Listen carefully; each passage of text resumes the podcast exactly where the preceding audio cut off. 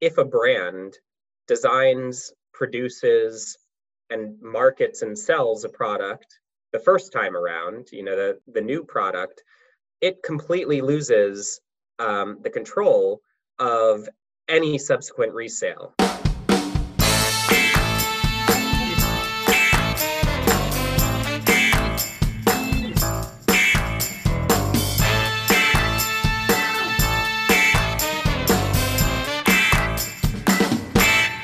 Welcome back to the Marketing Playbook presented by Details Interactive. Here you'll take away three game winning marketing plays every episode to take back to your team.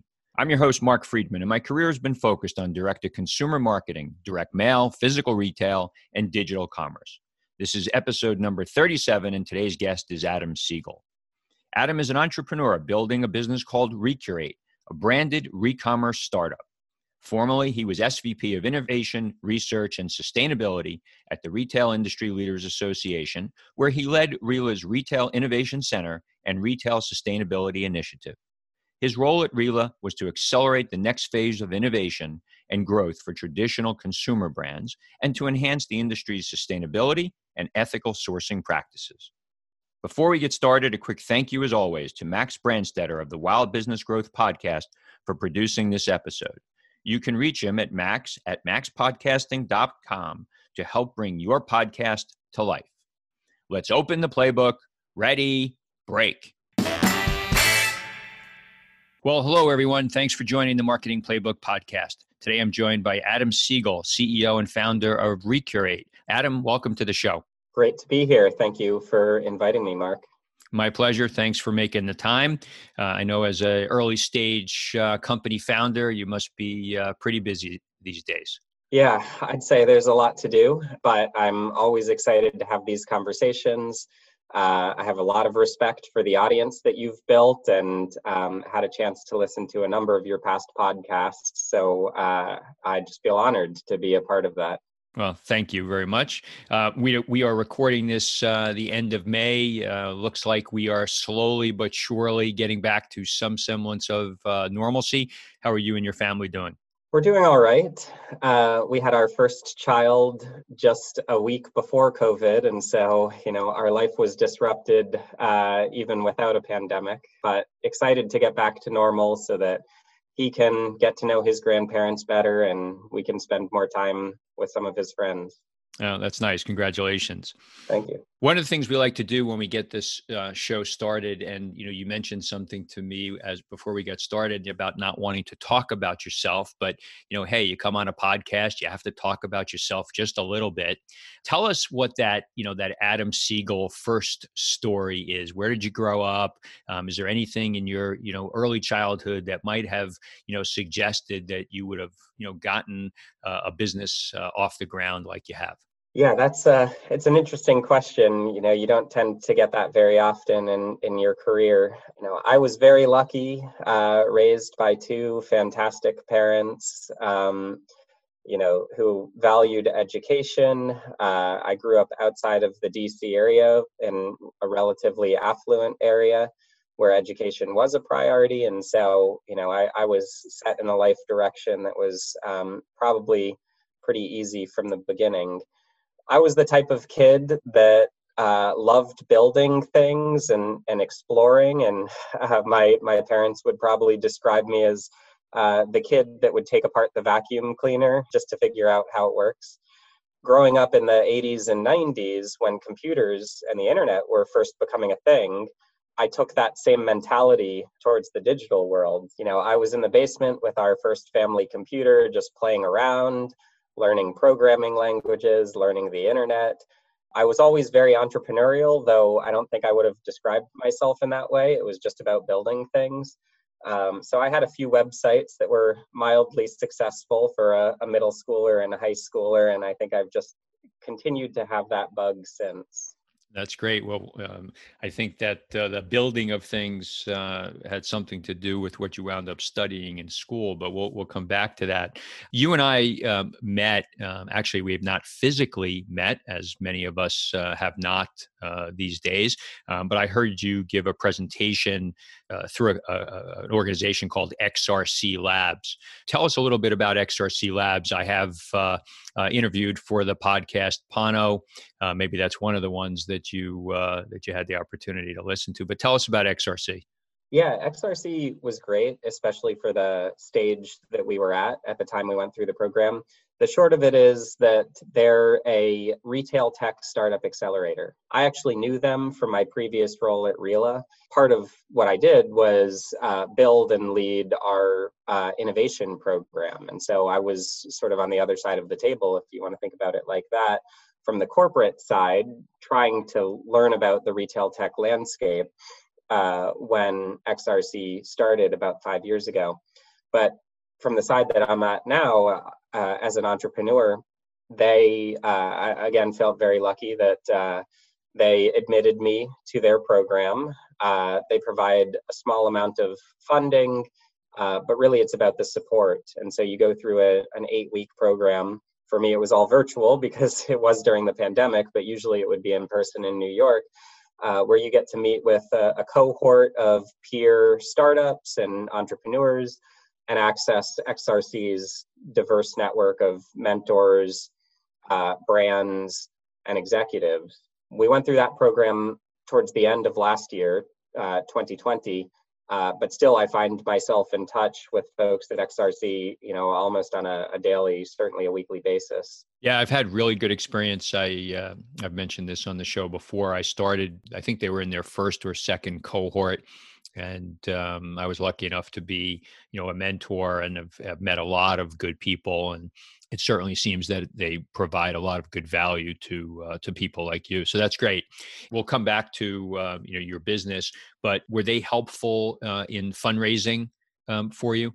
Uh, well, I'll I'll say that when we were going through the program, fundraising was not really on our mind. We had closed a pre-seed round of 500k shortly before the program started, and that was going to last us through the middle of this year. So it wasn't on our mind. But interestingly, uh, you know, as with all accelerator programs, the very last thing that you do is a demo day. And I think, Mark, that's where you must have heard my session. Uh, leading up to that demo day and after that demo day, I got a lot of inbound interest from investors. Um, and that ultimately catalyzed in us closing a seed round much earlier than we had initially anticipated. So I think there is a direct relationship between uh, having gone through the program and being able to close that most recent round. Yeah. Well, you know, honestly, having that, that is where I saw you. And I thought your presentation was good. It was compelling. You know, the only mistake I made was not, I, I did reach out to you. I remember uh, introducing myself. The only mistake I made was not saying, Hey, how can I give you some money, you know, during that, uh, that uh, fundraise. But who knows? Maybe there'll be a, uh, another fundraise where I'll be able to participate. I'm sure we can find a chance. It's hard to pass up when when people want to give you money, you know. Yeah, absolutely. So let's go back to college. Uh, so you were at University of Illinois aerospace engineering. So that I guess it's a little bit different than taking apart that vacuum cleaner you were talking about. Talk about that experience, and then you know bring us into the MIT experience. Well, uh, University of Illinois was actually for a master's in aerospace. Uh, I did get an undergrad in mechanical and aero from uh, another college, uh, Worcester Polytech in Central Mass. So, you know, I, I, I think getting into aerospace was was kind of the budding of a childhood dream, and and maybe this is every boy's dream. Uh, when they look up and see planes and, and stars, they think, I, I want to build something that can get people there. I, I studied aero. Interestingly, for what it's worth, uh, while I was at University of Illinois, I was on the team that built the first satellite that came out of the University of Illinois, and it exploded on a rocket above Russia. So we we never uh, got to see it working. But at that time, I had started thinking more about getting into business. And so I took a couple of classes in business. When recruiters came from consulting firms, I, uh, I took a few interviews, not really knowing anything about the business world or, or how my experience might relate to it, but uh, I just saw it as an opportunity and, and started opening the door at that point. And then uh, the MIT experience, um, I found this really interesting because um, you you you had a program around sustainability, and and again as part of um, a number of the shows that I've done here with. Uh, brands like Thousand Fell and Fair Harbor that are both very engaged in the world of sustainability. So explain the the MIT work that you did. Uh, yeah, well, first, that's when I began getting into sustainability. That was 2007 when I entered their MBA program.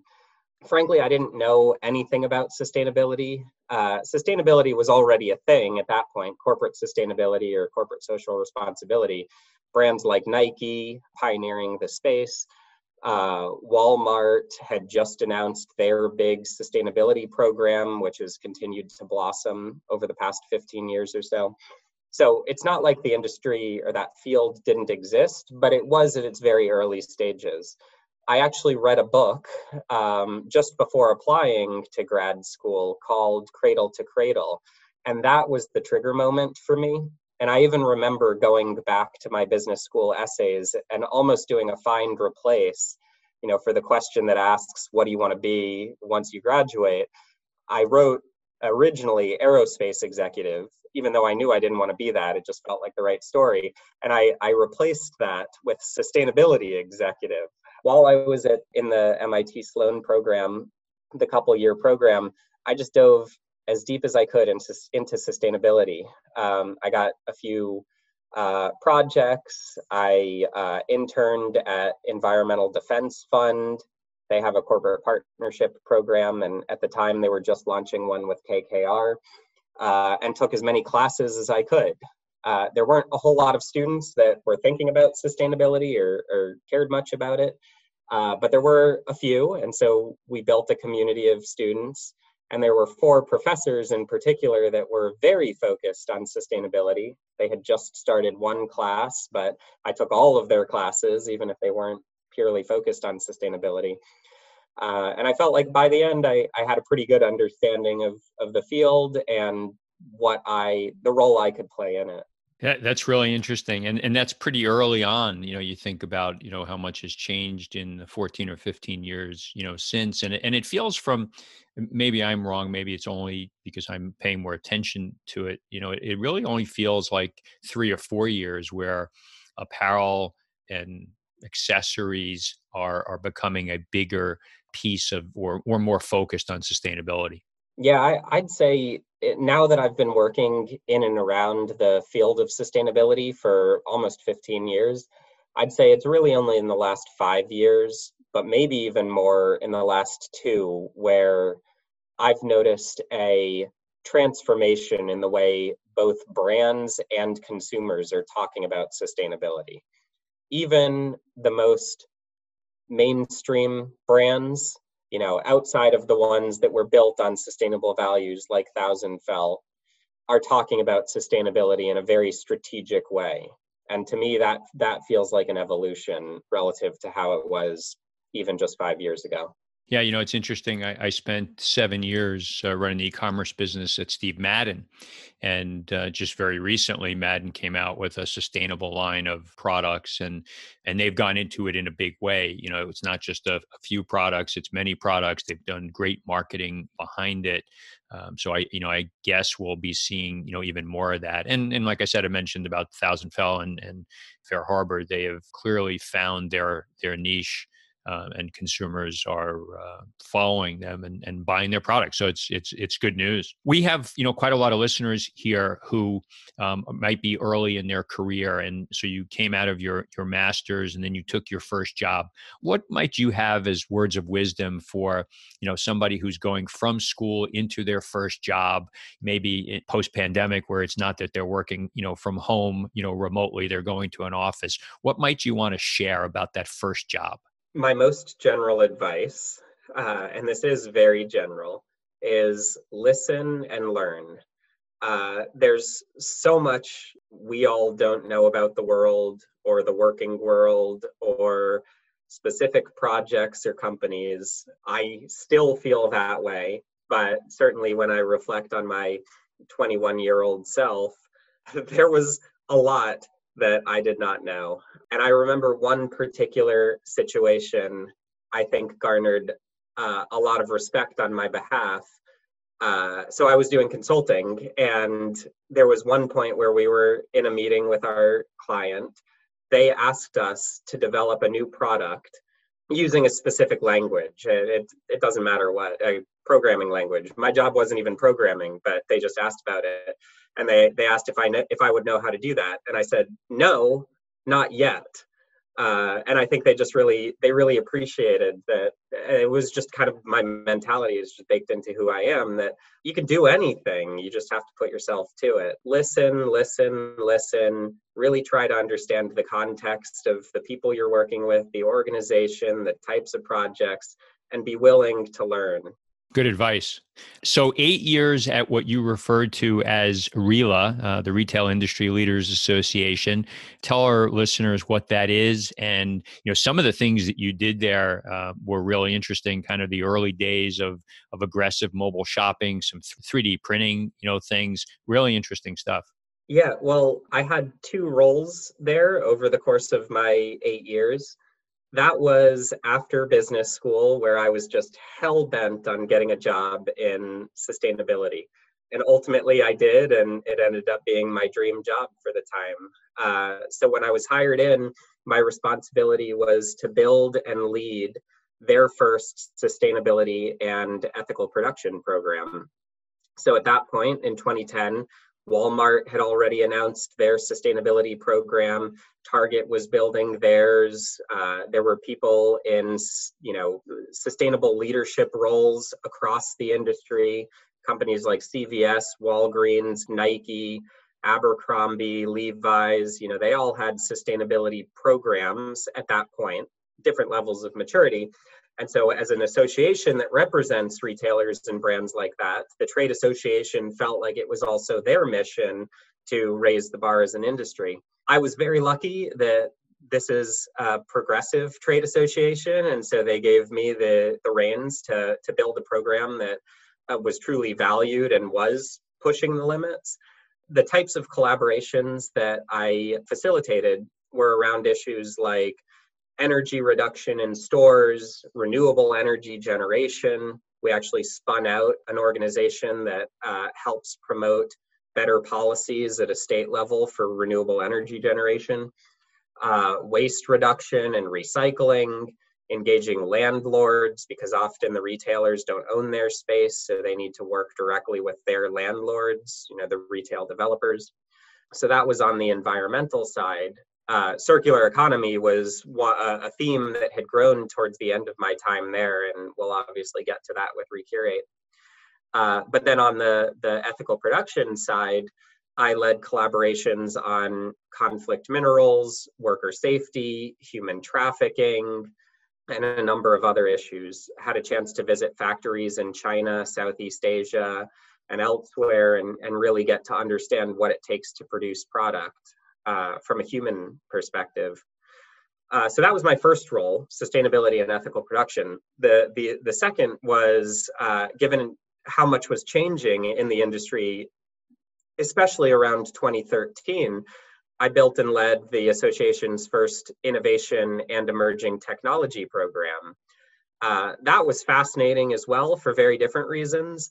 But around that time, these companies were hiring chief innovation officers, they were opening innovation labs in Silicon Valley. They were partnering with VCs and accelerators and startups and hosting hackathons. You know, it was a period of a thousand flowers blooming. Nobody really knew what was going to make them successful for the future, but they knew they needed to do something. And so my role there was to work closely with those executives, the ones that were leading transformative change, bring them out to the Bay Area and New York, have them meet with uh, VCs and startups and visit some stores that were uh, employing some interesting new technologies. For me, that was also personally transformative because it gave me the opportunity to explore for myself where the industry was going.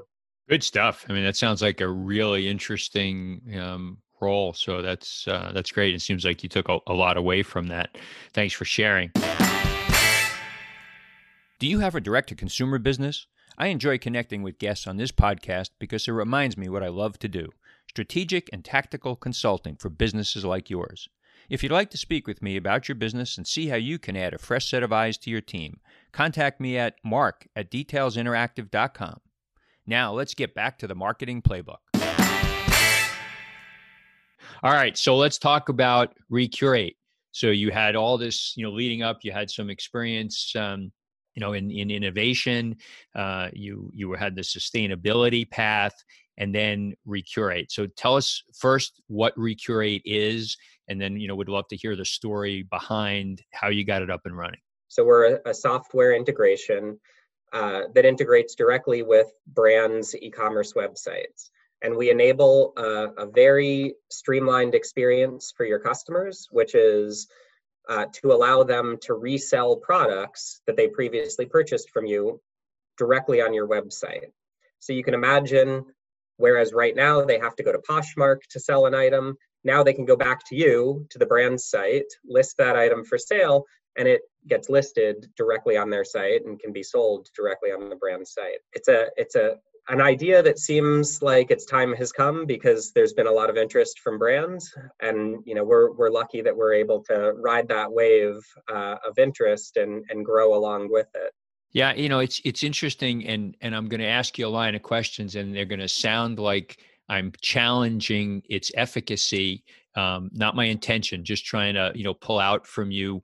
You know if i were if you were selling to me if i was operating a brand it would be the kinds of questions that i might ask.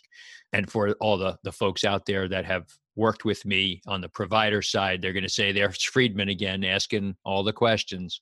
What's the play from the brand's perspective right? You, what's your pitch to them about why they want to do this? Is it about margin? Is it about controlling the product availability of this product? What what's the hook do you think? Different brands see it differently but i think the the biggest hook is really around loyalty which entails customer reacquisition bringing customers back to the brand as well as new customer acquisition and so to be more specific the way i think about it now is that if a brand designs produces and markets and sells a product the first time around, you know, the, the new product, it completely loses um, the control of any subsequent resale. And to me, it just feels like a waste. Like, great, you produce that one product. Why don't you benefit from the second, third, fourth, fifth sale of that product? And so, right now, if I have something that I want to resell, I have to go to Poshmark or the Real Real or ThredUp or eBay to list it on their site and the brand that originally produced that item doesn't know who that customer is much less are they benefiting from the transaction and so recurate is a way to bring that customer back to their site reacquire them when the item sells there's an opportunity to give them store credit for the sale in which case you're keeping that customer with you and in the meantime, you can offer a product at a lower price point to attract a different type of customer that you wouldn't have been able to attract otherwise. Customer acquisition. Uh, let, us talk about, oh, I have so many questions. Uh, integrations, platform agnostic. Yeah, we're platform agnostic. When we first launched, we were solely for Shopify. Uh, but now uh, we're working with brands on Shopify, of course, uh, Salesforce, we're talking with brands on Magento and custom platforms. And so our, our tech architecture can integrate with a brand on any site. When you talk with um, brands, potential brands, and I want to get back to in a second how you think about the brands that are potentials for this do some view it as a just potential cannibalization of the new products that they're bringing to market uh, we very rarely get that question from brands. And, and it's interesting because when I first started this business, I assumed that would be the number one question. And also, interestingly, the most recent time that we did get it was just yesterday. But besides that, it's very rare that we hear this question from brands. If I reflect on why I think people are not asking this question, it's because they know that their business is already being cannibalized because it's no secret that if you want to buy used, there are places to go. You can just go to Poshmark, and that's what's happening already today. The question really is not about are we cannibalizing? That's already happening. It's just happening off of your platform. The question really is do we want to control the experience and own that customer, or do we want to give that customer away to Poshmark? So cannibalize yourself before somebody cannibalizes you. It's already happening. Others are already cannibalizing these brand sales and especially yeah. uh, just just to add especially with the pandemic now brands are redoubling their efforts in e-commerce. Uh, they want as many channels as possible to attract customers to their site into their marketing funnel rather than going somewhere else. And so this is a, a great opportunity even for brands or maybe even especially for brands that are primarily wholesale because they don't know who's purchased their product in the past, but this provides a channel for them to find those people and invite them to resell their pre-loved items, in which case they can then add those customers the sellers to their marketing funnels. And and so if I'm the the brand and and somebody wants to resell Mark's mark the brand mark uh, a, a, shirt that they bought from me. Are they taking the photography? They're doing the image much like they would do on any of these other resale platforms and uploading it into my site through your your tool? You can think of it like a product listing form uh, similar to poshmark where all the information about the product except in our case because we're directly integrated with the brand's product catalog we have a whole lot of information about that product, which means you don't have to enter it. Our goal is to significantly reduce the friction for listing a product, and, and we can do that because we complete 80% of the listing on the seller's behalf. All they need to do is add a couple of pictures of the product today, tell us the condition of the item. We recommend a sale price, which is also a point of friction on third party sites. But again, because we have so much data about products, we can make a, a price recommendation. And then we ask them to add a little bit of a description and, and they're done. It's a, a very straightforward listing process. And, and what information, or, or maybe the better question is, how do you determine that the shirt that I'm giving you the picture of is in fact something that was from Mark's brand? Primarily, uh, customers are listing items directly from their purchase history. So we have access to the brand's order history uh, because we're integrated with their ecom site. If you, if I had a, a, a Marks shirt, I wanted to sell it, I would go to marks.com, I would log in, see my order history, find the shirt that I wanted to sell, click that sell button and then complete the rest of the information. So for the most part, we're finding that uh, a lot of the listings are coming directly from the purchase history, which then, you know, guarantees that they own that item. That said, I did mention that a lot of the brands that we're working with are wholesale brands, and so they don't have the purchase history for individual customers. So we do give those people an option as well but we have an approval process where we get to review their listing and confirm the, the, the shirt is the accurate shirt. At that point, we also match it up with the brand's product imagery and descriptions. So the listing at the end of the day will be complete, but there is that check in place. And I, I, would imagine that you'd have a similar kind of an issue. Many retailers, you know, that have physical retail as well as web, uh, their point of sale transactions are not flowing into a customer's account, right? Yeah, that's correct. That's correct. And we actually can import order data. So if you have two t- different systems that haven't previously talked to one another, we can extract the data from any of those systems and import it into ours to kind of supplement.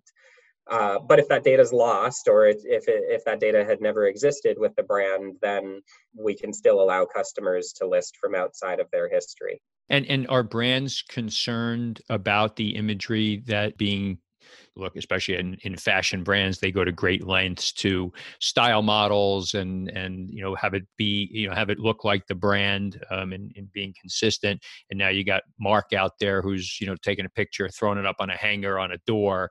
Um, it's not going to the same look and feel.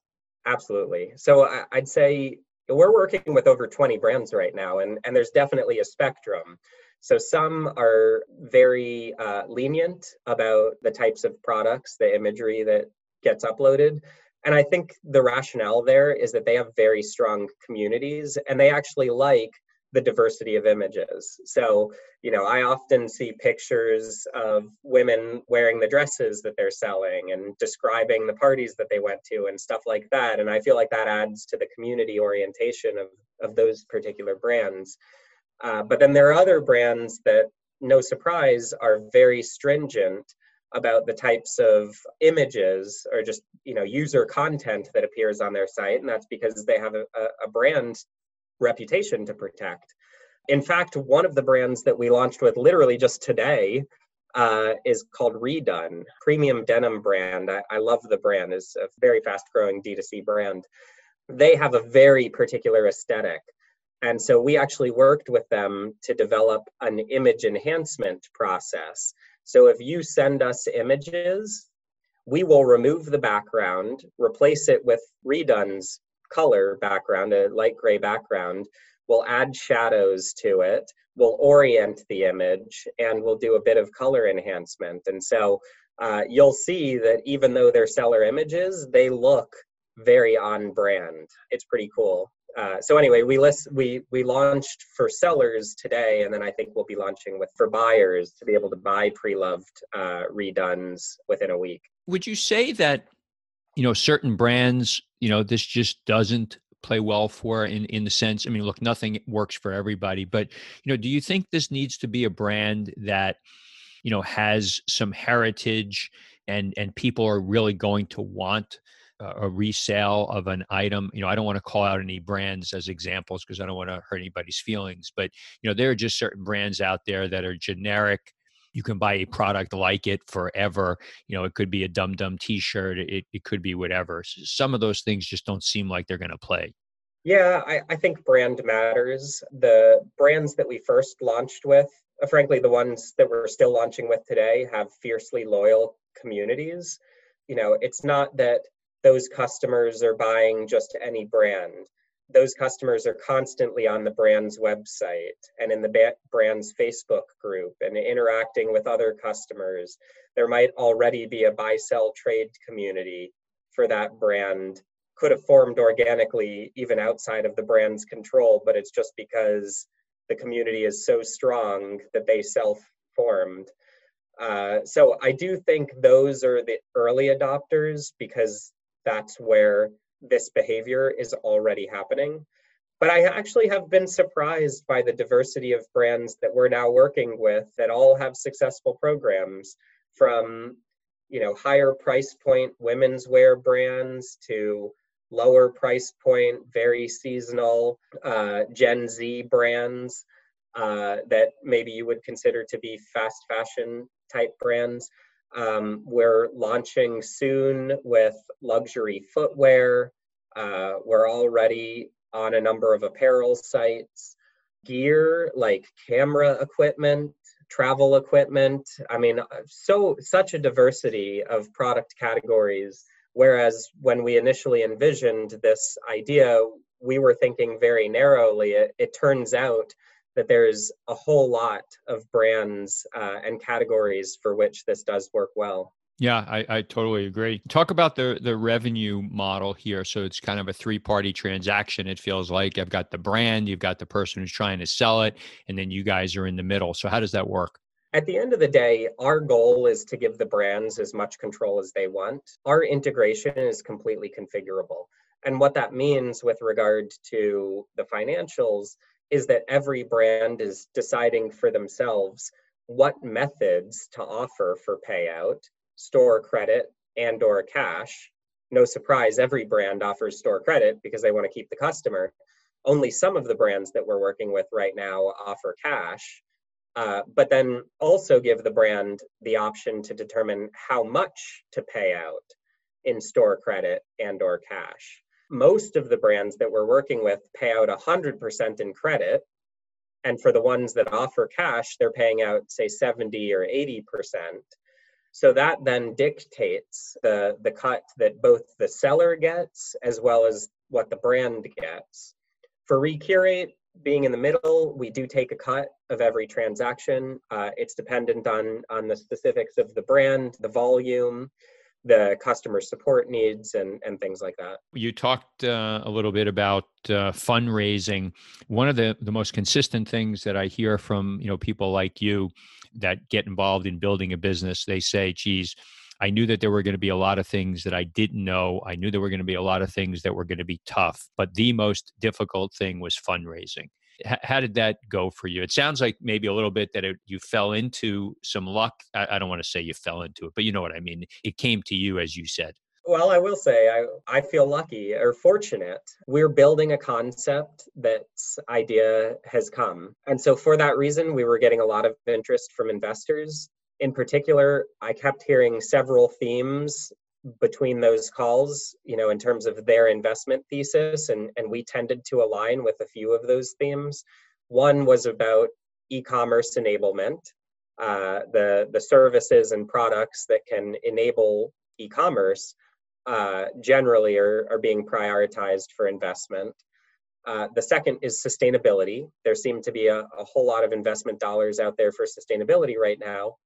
And given that ThredUp, the RealReal, and Poshmark IPO'd relatively recently, and they're now billion dollar companies, they've proven out the resale model. So the third theme that I would hear a lot about specifically was resale or re-commerce.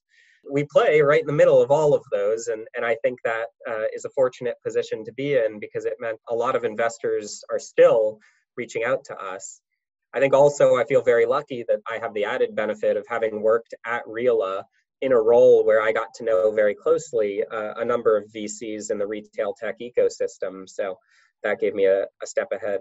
That's great. Congratulations on uh, this uh, this success that you've been able to to garner so far. R- really nice story. So we're at the end of the uh, the show. Um, we do this uh, two minute drill, one word answers. Um, you ready? I don't know if I can do one word answers. All right, we'll, we'll, give you two or we'll give you two or three. How's that? Um, a brand that you admire or that inspires you. Redone. For those that don't know it, I, I hope you look at it. It's a great it's a great brand. A favorite app on your phone. My podcast app. Love podcasts. Oh, there you go. That's good. Uh, the last website other than Amazon that you shopped from. Peak Designs Marketplace. It's hard to ask me this question because now I have so many brands that I can shop from using Recurate, but Peak Design. Something that you're not good at, but that you wish that you were. Related brand marketing and, and visual aesthetic. Charitable organization that you're passionate about. Very much the Environmental Defense Fund. Okay, sticking with that uh, environment. Uh, if you had one superpower, what would it be? being able to sleep well with a newborn.